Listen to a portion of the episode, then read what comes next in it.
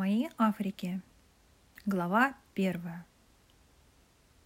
Гана, Акра, Катока, международный аэропорт. Чувство баланса. Акваба. 16 марта. После шестичасового полета самолет приземлился в международном аэропорту Акры. Мы прошли свой первый на предстоящем пути паспортный контроль. Государственный английский язык Ганы заметно отличался от его намибийского и южноафриканского вариантов. Мне приходилось по нескольку раз переспрашивать вежливых пограничников. «Ах, вы имеете в виду это? Положить мой большой палец правой руки вот, вот, вот в это устройство?» М -м, «Понятно», Волна парного воздуха встретила нас за дверьми аэропорта. Вот это жара, баня какая-то. Высокий представительный Зак из французского альянса, улыбаясь, показал дорогу к пикапу Isuzu, или bakkie по-южноафрикански. Зак объяснил, что Альянс не располагает второй машиной, и придется нам всем – каким-то образом вместиться в одну. Кто-то должен был устроиться снаружи, в кузове, прямо на наших чемоданах. Но у нас получилось сгруппироваться и уместиться в салоне, друг у друга на коленках. Благо, практики было достаточно.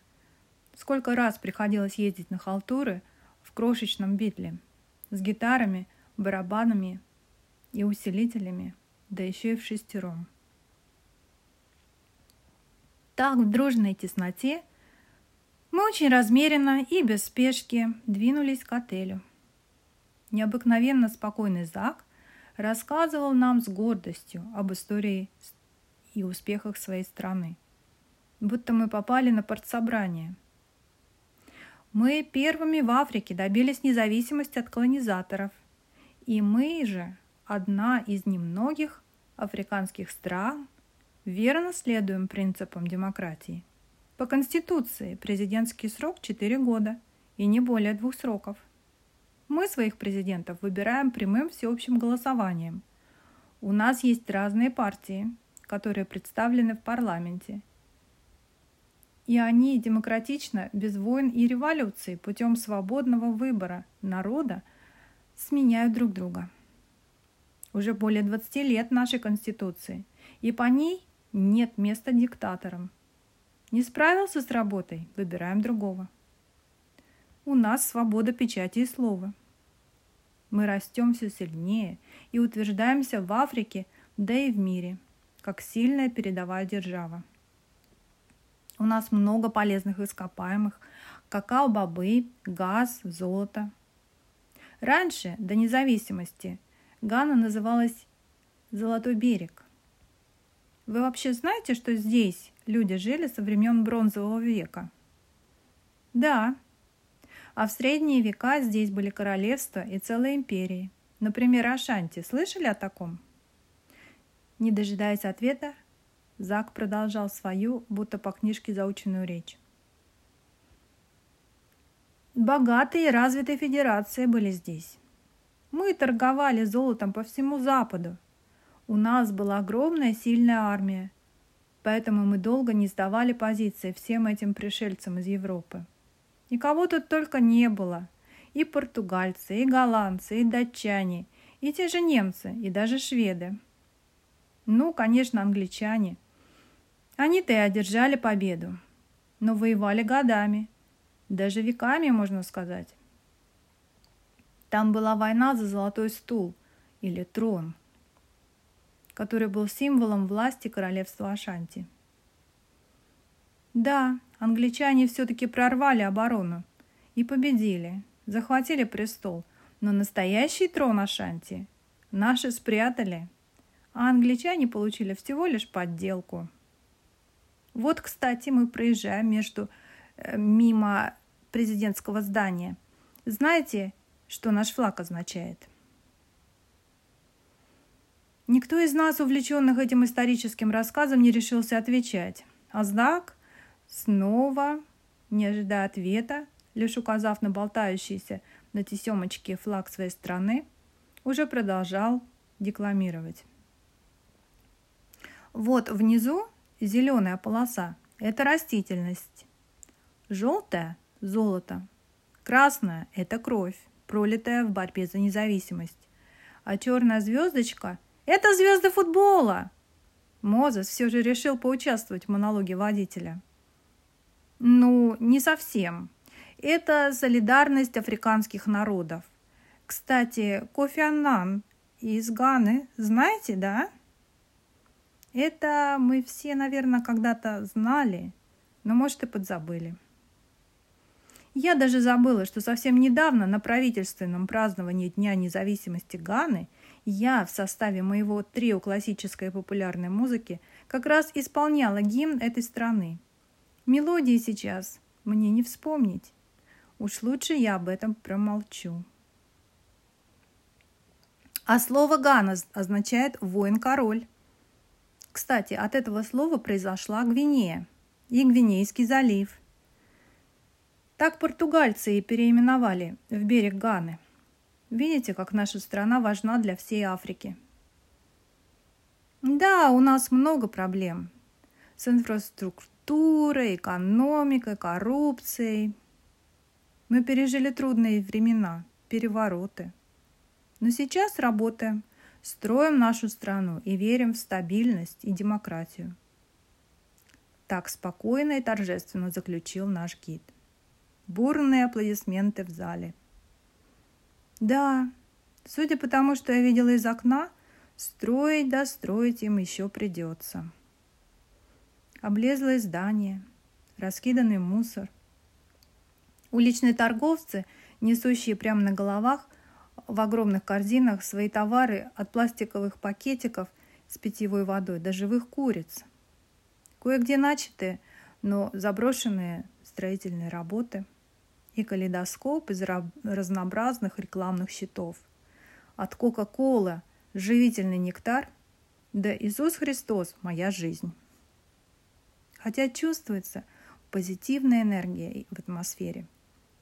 Зак привык к иностранным гостям. Не зря же речь его звучит так официально, но его неподдельное, спокойное, без и заискивание, уверенность в своей стране – и будущем ее народа просто подкупает.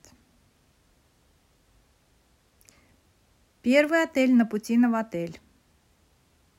Не пять звездочек, хотя и четырех вполне хватает. Вообще-то обещали отдельные номера. Ну, я так не играю. Обиженно пробурчал наш менеджер. Вот уж он-то должен был знать, все знать лучше нас. Мы в полном неведении, куда, где и как, и сколько денег нам дадут на проживание. Кстати, какие здесь деньги? Пары в номера неохотно распределились. Сэм с Мозесом, Онаст с Бачелло. Что делать? Бюджет французских центров. Мне пришлось делить номер с Эрмелиндой. Иногда это вовсе не проблема. Можно и пережить ночь, две, три. Но три месяца проживания с кем-то, даже если этот кто-то твой лучший друг, особой радости не вызывает.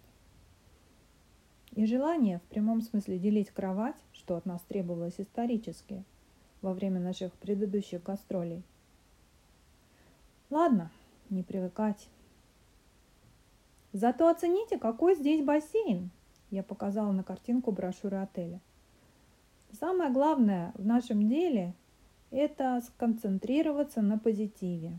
А то к последнему отелю гастролей нас подвезут в инвалидных колясках. Кажется, не все в этом турне будет так, как мы себе представляли, заключила Эрмелинда. Пошли, Полина. Вот карточка. Ключ тебе отдельный. Спасибо, что здесь кондиционеры везде. Жара-то невозможная. К вечеру решено было сделать вылазку куда-нибудь на побережье. Вежливые готовые с удовольствием помочь таксисты, тут же предложили отвезти нас в Палм-Бич-отель, где есть все – море, рестораны, живая музыка. Сошлись на цене. Это только позже оказалось, что мы переплатили в пять раз больше из выданных нам первых суточных седи. В переводе означает название ракушки кори, что с древних времен и являлось разменной монетой в Западной Африке. Вообще, я плохо себе представляла, насколько велика, разнообразна и богата Африка. Живя в уютной африканской Швейцарии, как называют Намибию, я путешествовала только в соседнюю Южную Африку, где уровень жизни также довольно высок, и потому в остальной Африке ее называют Европой. Собственно, лишь сейчас я ощутила эту разницу знакомых и незнакомых мне Африк. Проще сказать, я не жила-то в настоящей Африке. Отель Палм-Бич, согласно названию, выглядел супердорогим.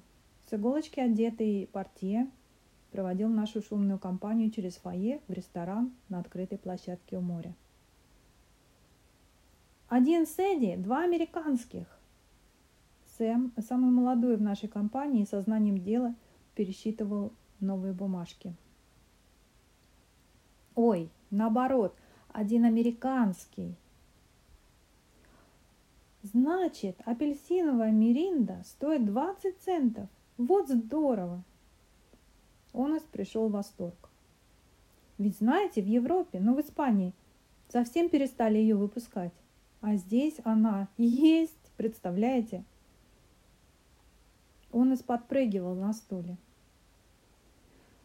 Никто не разделил его радости.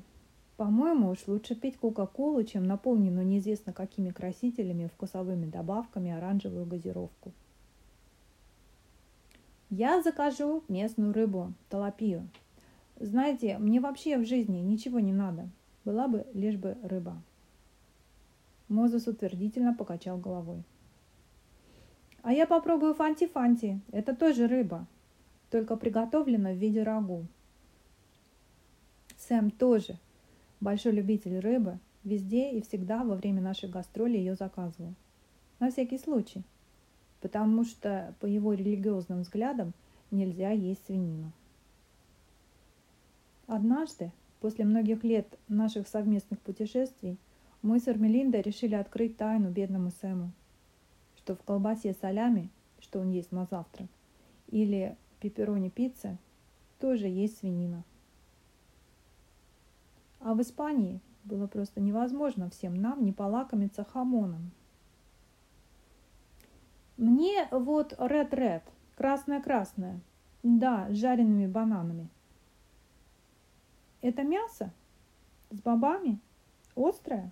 Я люблю острое. Заказал Бачелло именно то, что заказали и мы с подругой. И не прогадали. Действительно, это было очень вкусное рагу. Я бы попросила добавки, ведь практически весь день мы не ели. Но во рту и так горело пламя от острых специй. «Воду, тоник, пожалуйста!» Вспомнила я совет моего врача. «Пей побольше тоника, и все будет окей», – рекомендовала она перед моей экспедицией. В тонике содержатся дубильные вещества, защищающие от малярии. Местный бенд играл заводную музыку, Певец в кобойской шляпе сладким голосом пел Гвантанамеру. Теплый воздух, шум прибоя. Разговор сам собой утих. Осталась усталость, наконец настигла всех нас.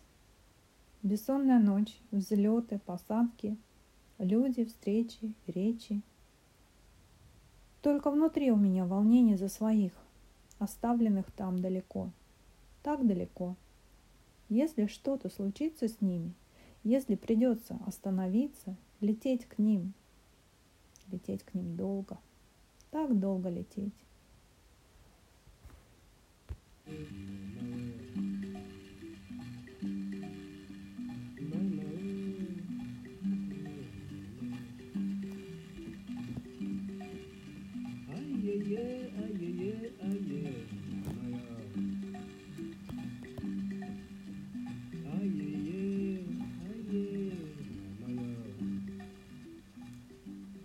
Настоящая Африка.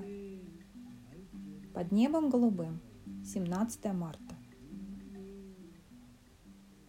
Завтрак в отеле был роскошным. Хрустящие круассаны и булочки, сардельки, сосиски, кружочки колбасы, ломтики буженины и прочие лакомства. Яйца и блинчики жарил прямо перед тобой веселый шеф-повар. Лукаво подмигивая новому клиенту, он пытался угадать, чего тот пожелает. Сладким ли сиропом полить ваш пончик или свежим горячим шоколадом?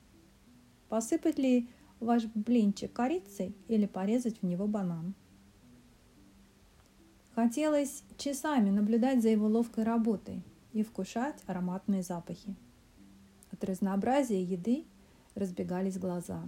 Манго, дыни, арбузы, виноград, папайя, старфрут, личи, маракуя, киви, финики, а также неизвестные науки сочные фрукты, как черемоя, например – орехи всех мастей, кокос, арахис, ананасы и, конечно, жареные бананы.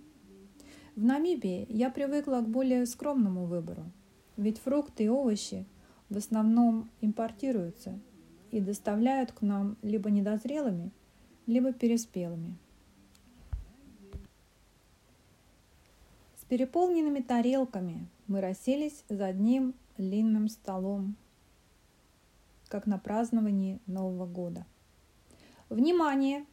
Предлагаю, так как обычно по расписанию в воскресенье у нас нет концертов, антималярийные таблетки будем принимать все вместе, каждое воскресенье, за завтраком. Договорились? Онес поднял бокал с розовым соком гуавы. Мы все дружно присоединились к тосту. Ура! Растаман Мозес уже нашел друзей из местных музыкантов – и мы всей компанией отправились на рынок. Ему необходимо было купить джембе, традиционный западноафриканский барабан. Без него наши концерты не состоятся. Джембе Мозеса треснула пополам еще во время репетиции в Намибии.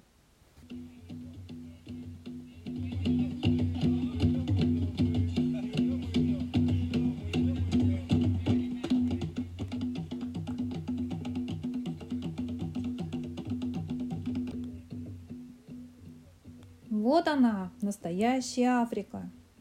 Жизнь кипит. Народу много, все куда-то торопятся. Что-то продают и покупают прямо на дороге. От трусов до зубной щетки. Кстати, зубную щетку я все-таки забыла упаковать. Но пока я не рискнула вступать в торговые отношения, не ориентируясь в ценах. Пока хватит маленькой самолетной. Шумно, грязно, вонюче, пыльно и очень жарко. Сто метров от отеля, а мы все взмокли. Рынок вообще оказался парной. Такой лабиринт душных узких коридоров вдоль и поперек, ломящийся от товаров, богатство красок которых так контрастирует с окружающей обстановкой. Особенно поражало разнообразие тканей. Изделия из кожи – и традиционного покроя цветастые платья и мужские костюмы, которые я раньше называла африканской пижамой. А вот здесь свою национальную яркую одежду носят с особой гордостью. Не встретишь европейских стилей и джинсов. Глаза разбежались. Просто невозможно из всего этого обилия вот так быстренько выхватить, выбрать что-то одно.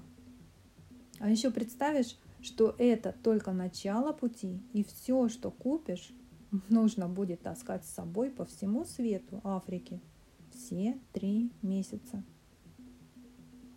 Я все-таки не удержалась, приобрела кожаную сумочку с серебряной брошкой и тут же сделала великое над собой усилие, вытащив себя из-под навеса рынка. Оказалось, оказалось,